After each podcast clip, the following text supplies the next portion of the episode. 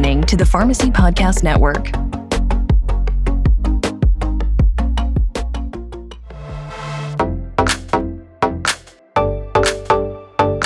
Hello, and welcome to Pharmacists United for Truth and Transparency, the PUTcast. PUT is a not for profit industry watchdog organization dedicated to exposing the truth about the shady, abusive practices of pharmacy benefit managers and how they affect American patients, healthcare providers, and taxpayers.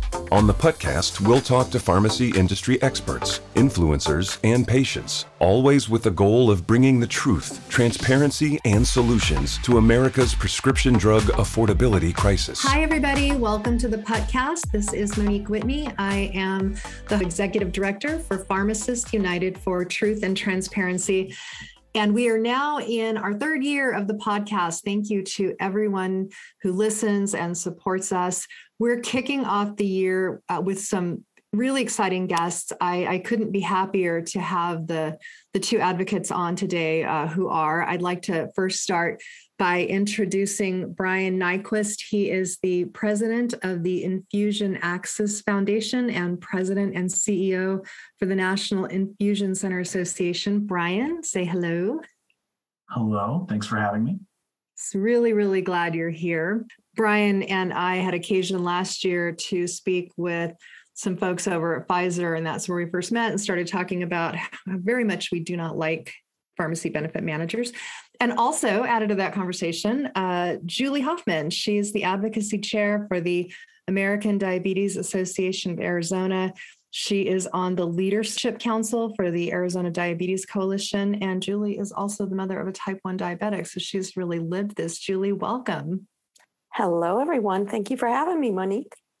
Really, really, really glad you're here too. Uh, the three of us. So, for everyone who's listening, yesterday here in Phoenix, we had the occasion to have a, a, a, PBM 101 event for some members of our, of our legislature. Our session just kicked off this week. And it was a powerful opportunity to bring everybody who's been affected by the presence of PBM middlemen together to share their stories and to talk about what's been happening. And it was a, a really powerful event. And and uh, both julie and brian you were both speaking and i thought it would be so fantastic to have you both be here and share a little bit about you know what what we did yesterday and what we talked about. But before we do that i think it would be just really good for the audience to know a little bit about each of you. Brian can i start with you? Maybe have you introduce yourself and and tell us about the infusion access foundation and also the national infusion center association? Yeah absolutely the, the National Infusion Center Association is a nonprofit trade association formed to support and represent the nation's community based infusion care settings uh, that represent a safe, more efficient, more cost effective alternative to hospital care settings for provider administered specialty medications like biologic medications. Uh, and the Infusion Access Foundation is a nonprofit uh, inclusive community and advocacy voice for the people that currently rely on or will eventually depend on these types of medications to manage the physical, emotional, and financial burdens of complex chronic disease. So you have, it sounds like a, a patient focus in the Infusion Access Foundation. And then on the other side, is that a, a patient slash provider focused organization? Y- yes, it's primarily provider and, and sort of trade profession focused. Um, but everything that this channel does is directly tied to the patient. So we, we do indirectly support patients through NICA. Um, but that's why I bifurcated activities into these two organizations. So we've got one voice and brand dedicated to patients, and another one that really sort of champions that that provider uh, side of the value proposition as well. That's fantastic. Really, really, really great. And so this would be a great opportunity then to introduce Julie. Julie, have you talk a little bit about you and what you do in your roles uh, in as the advocacy chair, and then also on the leadership council for diabetes here in Arizona? Sure. Well, everybody knows and has heard of the American Diabetes Association, and um, kind of had a structure in a number of the states where there was um, a lot of advocacy work and um, I was uh, selected to be chair a number of years ago and have worked in um, advocacy, especially diabetes advocacy now. Uh, got started 25 years ago. So um, last year was one of those moments walking into a legislative committee and the realization that gosh 25 years ago this week was the first time i stepped through this exact door um, and and still fighting for some of the same things. Um, and then in arizona we have a wonderful organization the arizona diabetes coalition that is um, kind of under the umbrella of the state department of health diabetes program but an incredible group a statewide group of patient advocacy groups, providers. Um, we have uh, Sonora Quest laboratories, uh, Medicare quality assurance groups, other physicians, community health workers, and uh, a number of other um, academic organizations. And so, an incredible group of people in Arizona, and very, very fortunate to be able to uh, work and associate with everyone. There definitely seems to be a tight knit community here in Arizona. You and I were talking about that yesterday for the people who are listening in different parts of the country. PUT is based out of North Carolina. Uh, my office, here's the executive director, is in Phoenix. And so for several years, I've been doing the work fighting pharmacy benefit managers along with all the PUT members, but have only just recently gotten to know some of the, the wonderful people here in my own backyard, like both of you.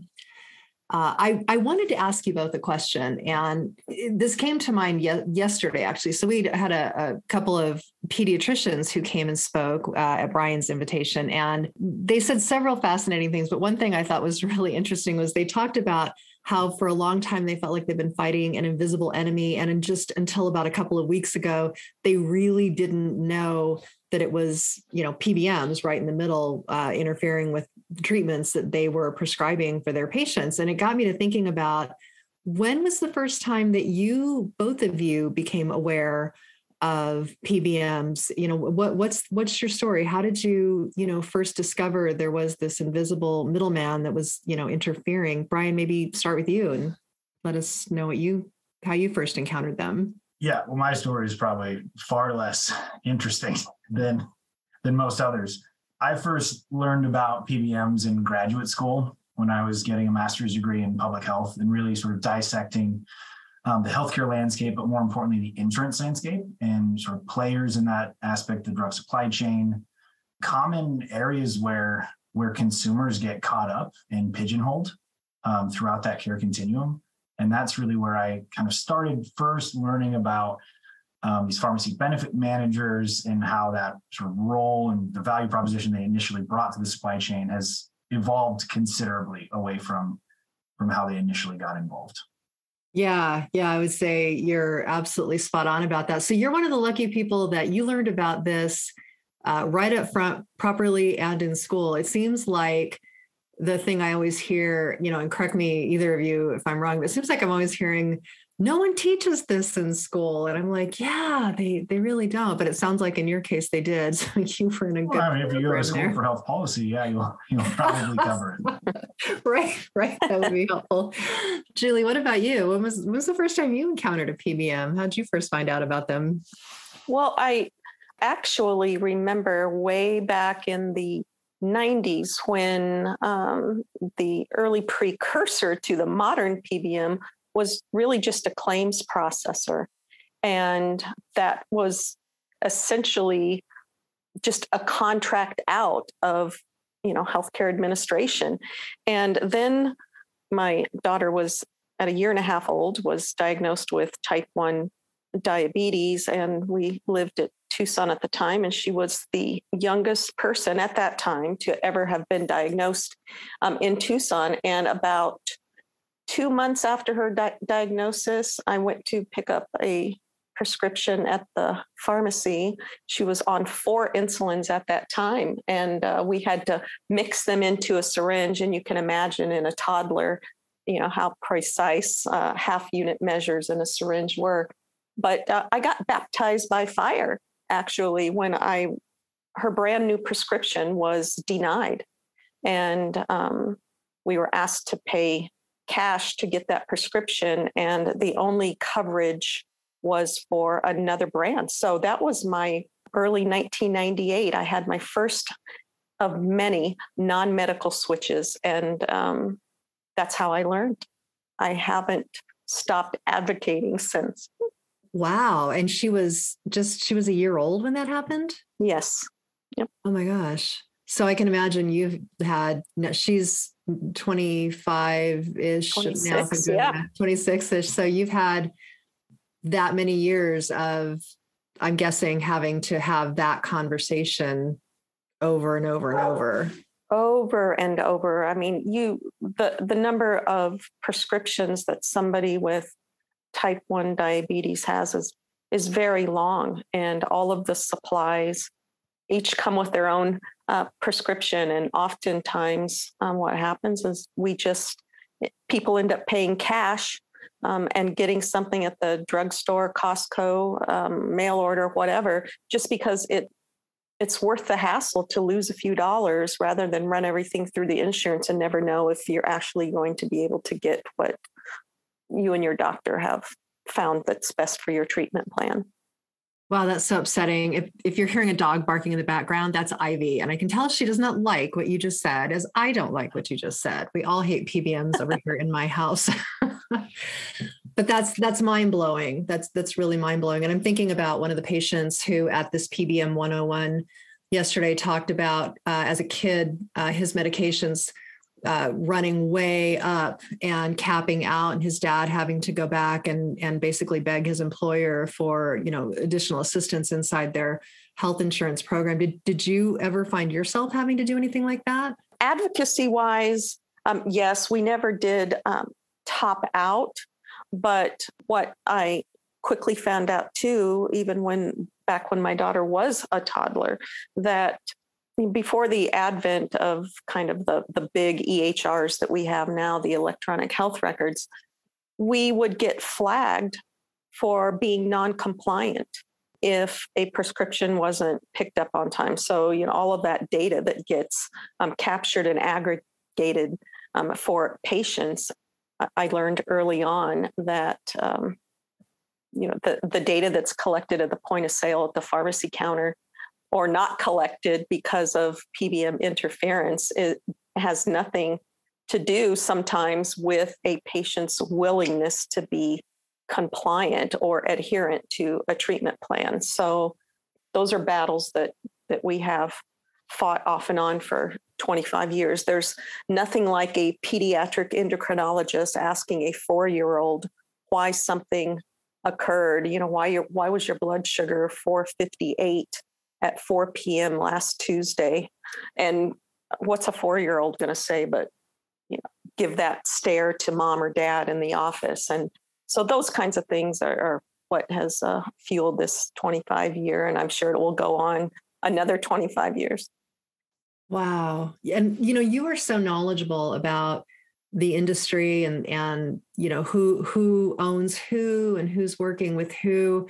It was one of the things that i was struck by when i first met you uh, was how articulate you are on on the business side of things. Is that because of being flagged for non-compliance and, and just you know those kinds of things? Or how did you become so well versed on the business side of pbms um, I, I learned very early on, I was a, a former federal employee, so I had incredible health insurance and very fortunate to, to have that, but also couldn't access care, couldn't access things that were, in my mind, very black and white of what's covered, what's, you know, during open season every fall, I would make sure that my daughter's prescriptions that, you know, again, that her doctor ordered for her um, that they were covered. And um, time and time again, I would, you know, the new plan started January 1st. By March or April,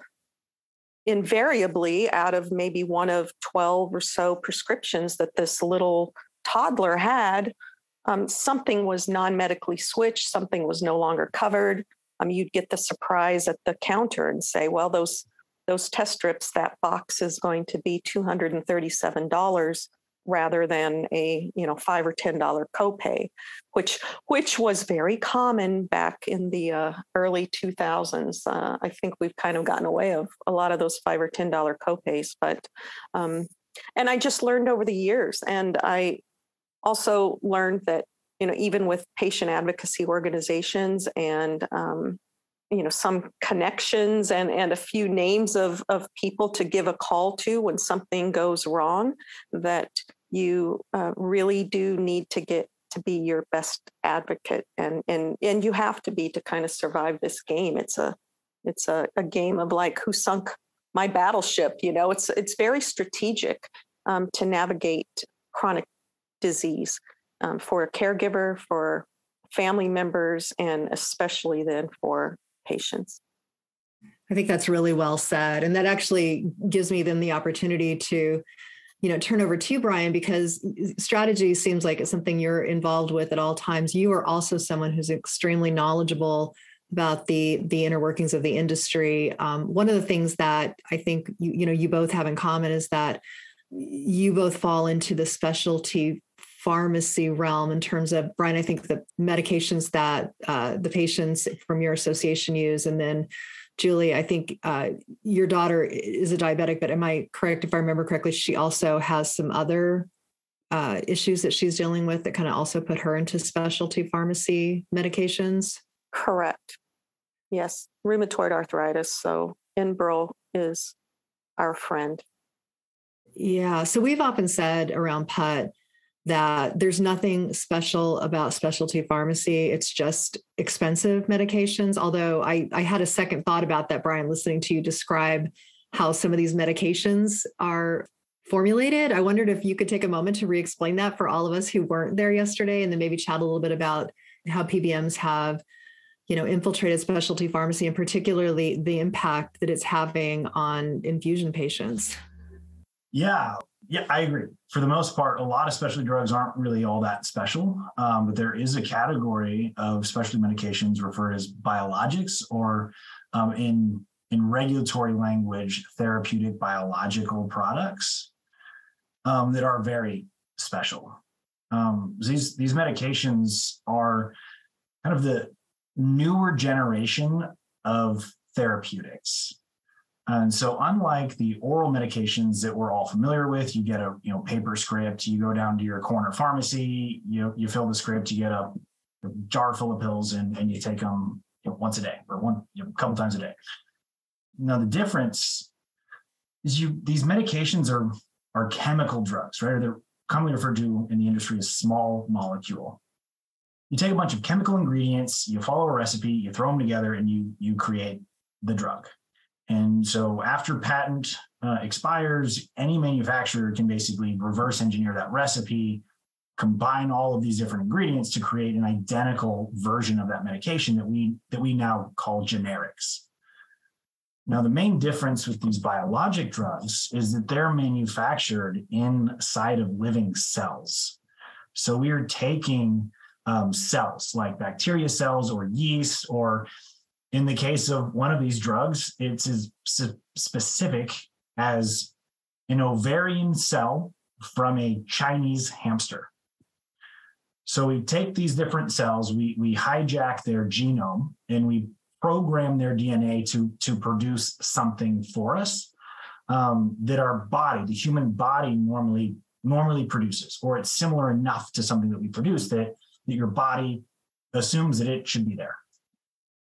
And so these proteins that we're making these cells produce are essentially laboratory engineered to do very specific things. So in the context of complex chronic disease, the patients are very familiar with steroids, right? Prednisolone, prednisone, terrible. Long-term use, a lot of lot of issues, a lot of complications. Now, the way that, that these steroids work is they they ablate your entire immune system. So they they basically turn off the light switch right? The breaker, the main breaker to your entire house shuts off all of the electricity.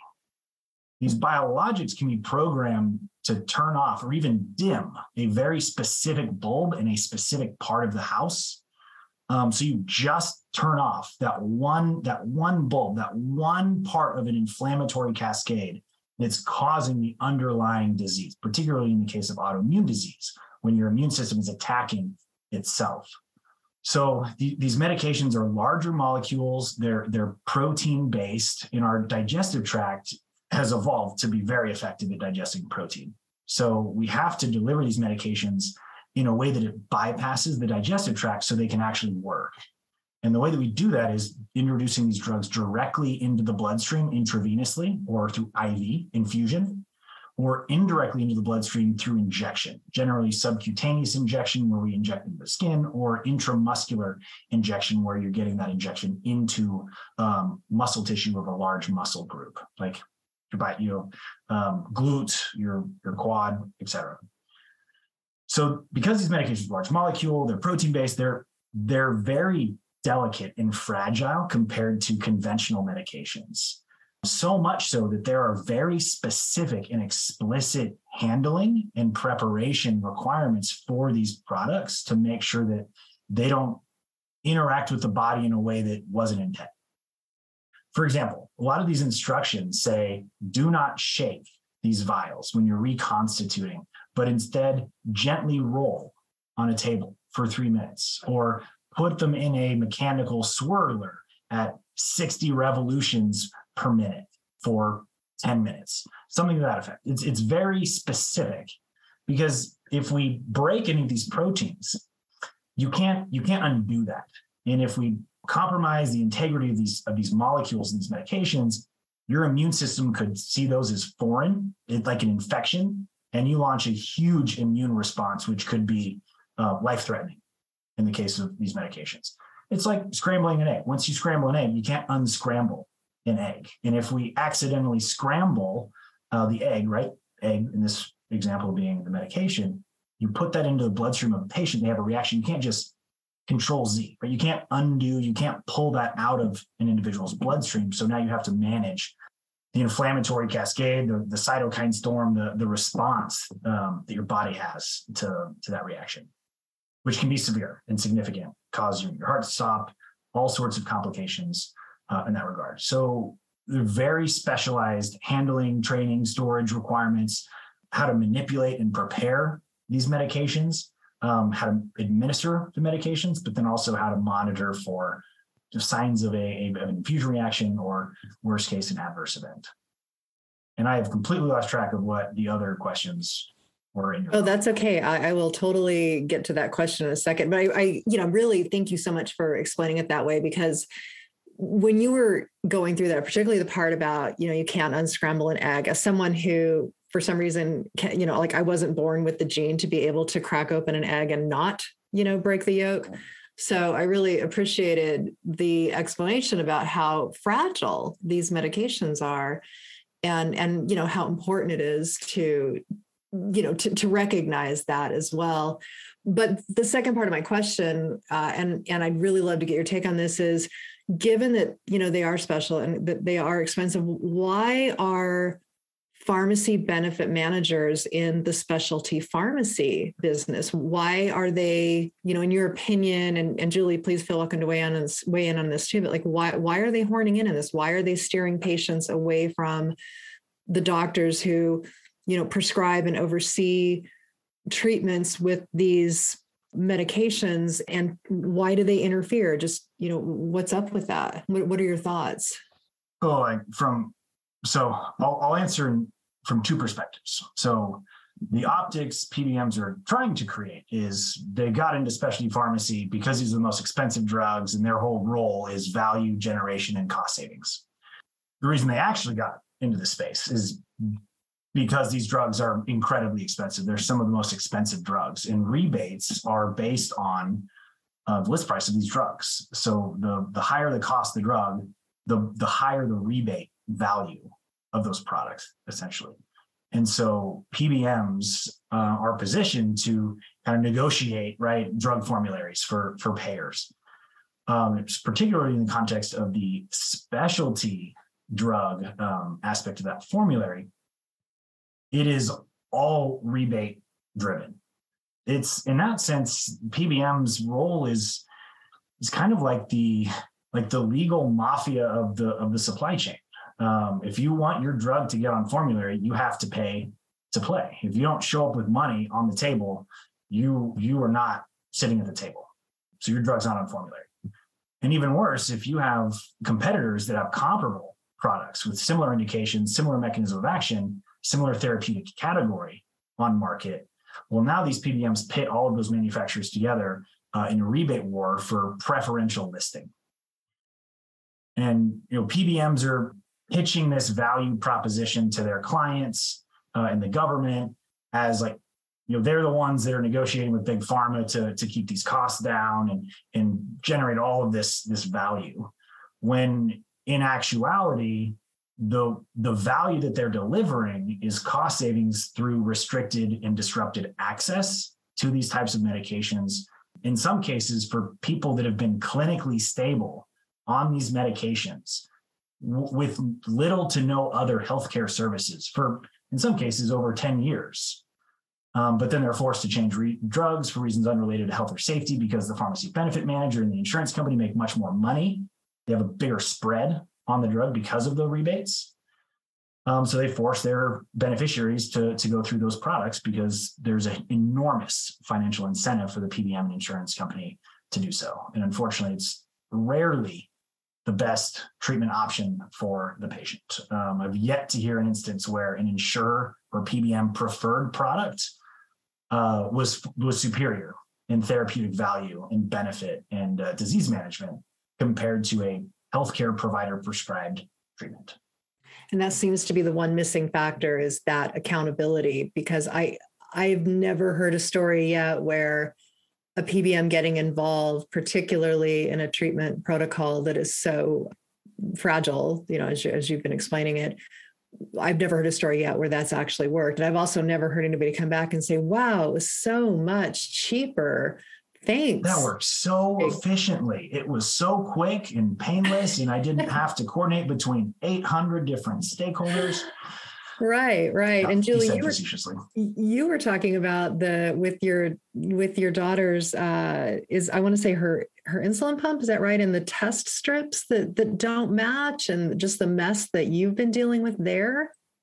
Right. I mean, there's a certain test strip that um, works with the um, blood glucose meter that works to calibrate this, you know, quasi closed loop system with the CGM and the insulin pump. So everything talks to each other. But the test strip that works for that blood glucose meter is not covered under the insurance. So that's another just pay cash out of pocket to circumvent the inconvenience um, that this no matter what we've done this one test strip will get denied every time um, prior authorization. It's it's just not it's just not worth the headache. And brian bought, brought up so many good points. I mean yesterday and today i've thought about so many things that you said brian and one of the points about the specialty drugs and, and the value that is really maybe not there monetarily um, and is given back to the plans and or at least the PBM and allegedly to the plans um, through the rebate system is yesterday uh, I had a box of my daughter's Enbrel, and I actually brought the cardboard box and the styrofoam, all the packaging that the Enbrel is um, shipped to us in. And despite it supposedly needing a signature, and, and this is just under $10,000 manufactured suggested retail price a month, sometimes closer to eight, depending on who you talk to. But that box will get left at the front door.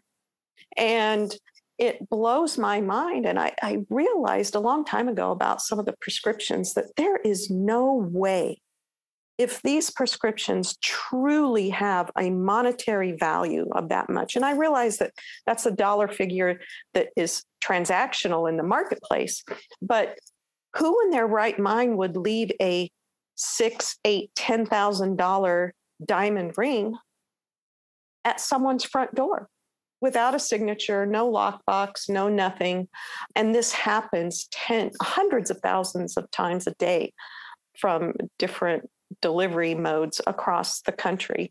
So when you start thinking of those numbers and you realize, gosh, the the numbers the astronomical numbers that we're talking about like brian said with some of these specialty medications i think it to have the pbm often own the specialty pharmacy that patients are steered to all of those dollars are are kept in house to where um, it's a self enrichment and self perpetuating marketplace. And as more and more drugs in the pipeline um, are we're looking at uh, i mean we're looking at you know an average cost of about $30000 a year for the drugs that are in the pipeline now. So some of these things are we need to have some frank conversations and i don't see any better advocacy alliance than the patients pharmacists and physicians working together to have a a unified voice and, and bring some of these um, points uh, into into the light in, in full transparency. And I did want to say something funny that I thought about since yesterday was I remember that a lot of ladies magazines once or twice about this time of year will say something of you know gosh in 2022 the value that a stay-at-home mom or a working mom brings to the household and they'll price out the soccer mom drives the the cooking the cleaning all of these like stereotypical motherly duties um, that go um, unreimbursed in the household. But you know some people will just for fun add an economic value onto that. And the last one i saw was close to $150000 a year. So um, i think that that's what a lot of pbms are putting out into the marketplaces. We're saving you um, you know tens of thousand dollars a year or 10, 10 i guess about $10000 a year per patient is what they claim by managing. But in all actuality, we know that those values are are skewed. So it's it goes along to say that you know if if moms work and and free labor in the home is saving the family one hundred and fifty thousand dollars a year. That's a, something kind of funny pun to look at. That's a really yeah, good way of looking like, at that. Go ahead, Brian. I can kind of play off of off of that piece. Yeah. So I mean, just hypothetical example, right? Of this this PBM purported value generation and cost savings. Right? So let's say, yeah, it's to Julie's point, Kate taking that example. It's it's ten thousand dollars, right, a, a year. We'll say hypothetically for this patient to get this medication. Well, if we just deny that medication, we save ten thousand dollars per patient per year, right? Um, for that product, right, across the board. Um, what they're what they're not including in that um, financial impacts calculation estimate is the cost that's being shifted because those patients are being undermanaged. Julie mentioned the, the biopharmaceutical research and development pipeline. It, it grows richer and richer almost by the day because these medications are so effective at managing disease that was difficult or impossible to treat with conventional care.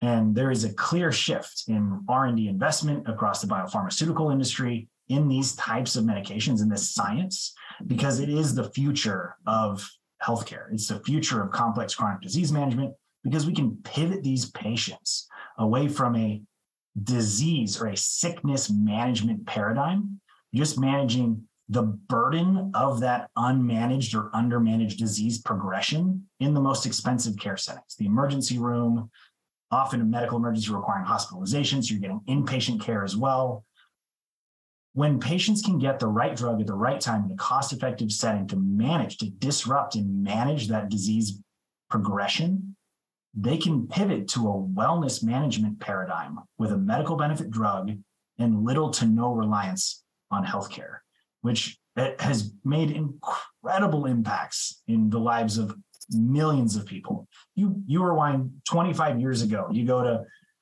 you know, DC, Capitol Hill, right? Because you know, Julie mentioned your daughter has has rheumatoid arthritis or RA. There was a rheumatoid arthritis rally. You would be an army of wheelchairs out in front of the, the Capitol, going down the halls of the Capitol. You fast forward to, to today, and these biologic drugs have kept so many people away from disability, um, keeping people productive and, and, being able to work with their kids, right? 34 year old woman with severe RA that can actually button her own shirt now and can get dressed in the morning without without help from a from a family member or a friend.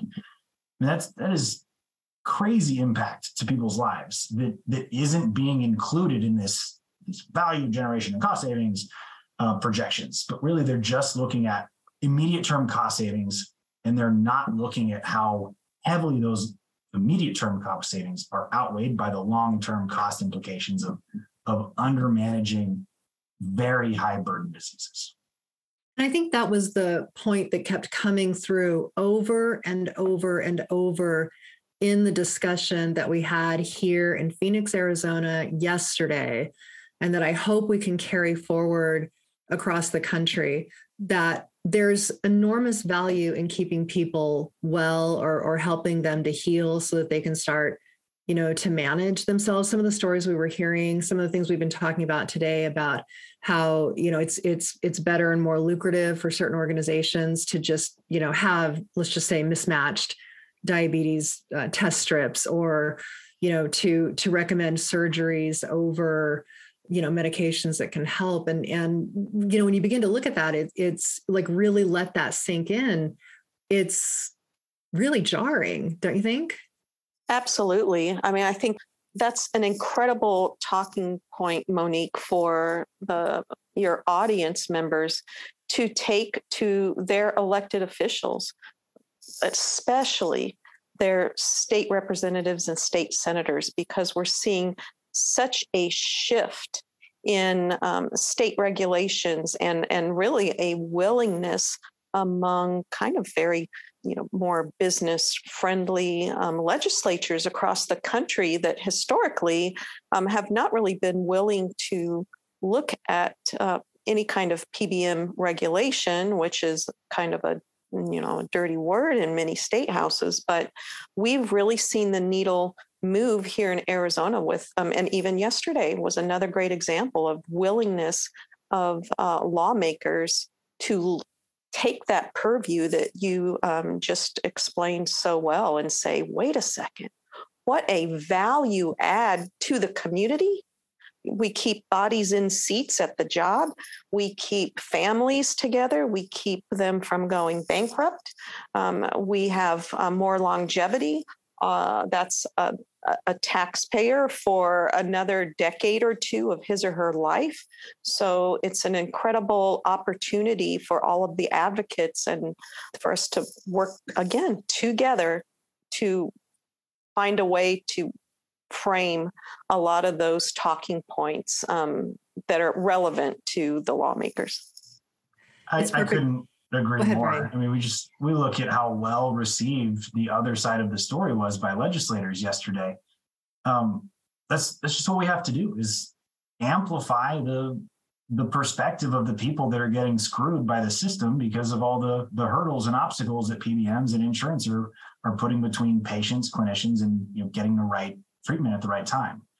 So maybe maybe it'd be helpful if we sort of took some of these hypothetical examples, threw some stats on top of them for for your listenership, if that's even a word, um, to kind of take to some of their their decision makers and elected officials. So we still we stick with rheumatoid arthritis as, a, as an example, right? And a patient with RA requires ten thousand dollar medication every year. Well, research has shown that undermanaged patients with rheumatoid arthritis cost over twice as much as those that are effectively managed because the two main drivers are over 2x increase in physician outpatient services. So they're seeing their primary care doc more frequently, their specialist more frequently, getting out a lot of outpatient diagnostics as well.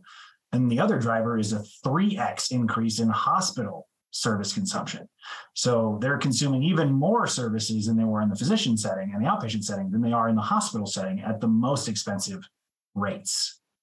And so if it costs $100,000 to effectively manage an RA patient every year, 10,000 of that cost is the drug alone. Well, if if I'm a PBM, right, I I can save $10,000 on this patient just by denying their drug or making it impossible for them to actually get it, whether it's cost prohibitive or what. So that's what they're that's what they're putting out. What we need to highlight is the fact that, wait, time out, time out. The savings is actually negative here. You you deny a ten thousand dollar drug, and that patient goes from costing hundred thousand dollars a year to to two hundred thousand dollars a year, minimum.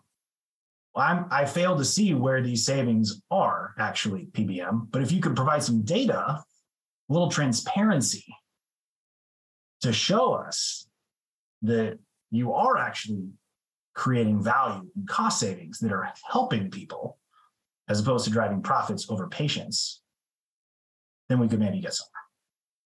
I think the accountability is in extremely eight years seen any such data.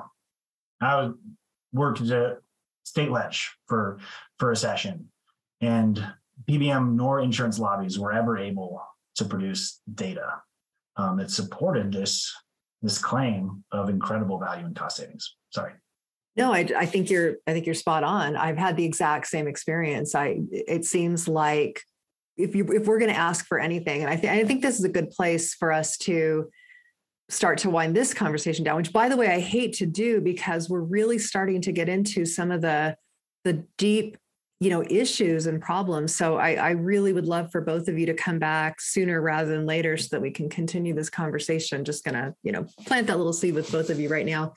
But as we look at that you know how do we bring accountability? Because i've also been in stakeholder meetings where you know they'll they'll throw out numbers but they're they're out of context. It'll be something like well how does $980 an employee sound? And and it's like well it sounds great except you know how does $30,000 a month in rebate checks that you're cutting back to the patient's employer sound? What if they didn't? What if the patients just got the benefit of at least some of those rebates? Those are the kinds of things, and that's just one topic. Those are the kinds of things that, you know, we're working. I know you guys are working and we're working on trying to help the, the greater public understand just how very unnecessarily complicated and very, very lucrative it's become for a small subset of organizations inside a much greater healthcare system. I think we can do it. It's just going to take collaboration, intention, strategy, diligence, and a whole lot of grit. Amen. Very Amen true.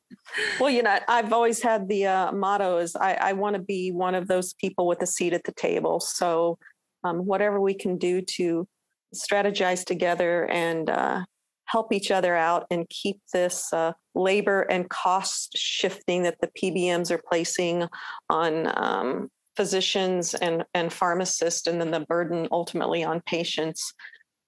I'm ready, guys. Yeah, I think, I mean, we just, we have to have a seat at the table, period. Because um, yep. if if we don't have a seat at the table, we are on the menu. And I, and I always say, just show up. When people ask, well, how do you get a seat at the table? Show up. Show up, make noise. Show Squeaky up. wheel gets the grease. Just be the squeakiest wheel. There we go. That's perfect. I would have asked you for what advice you have to give. I usually will do that with our guests, but you've already done that. Thank you both so much. It's been a real pleasure having you here. Brian Nyquist, Julie Hoffman, please, please come back I cannot be more excited that the two of you are here in this part of the country where I am. And uh, just for other people in other parts of the country who might want to tap into your wisdom and knowledge, what is the the best place for for people to reach? I'm guessing Brian, they could contact you through one of the websites for your organizations. Yeah. So um, the Infusion Access Foundation can be found at patientaccess.org or the National Infusion Center Association at infusioncenter.org. Perfect. Thank you. And Julie, do you have a place that? Um, well, she, can... they can just get a hold of you and we will work it out together. Okay, perfect. Sounds yes. Good so, to me, Monique anyone who wants to speak with Julie, and I, I highly recommend contacting her, uh, just reach me through my email, Monique, M O N I Q U E, at truthrx.org. Thank you both so much for your time and for being here today. And for everyone who's listening to the podcast, thank you for joining us.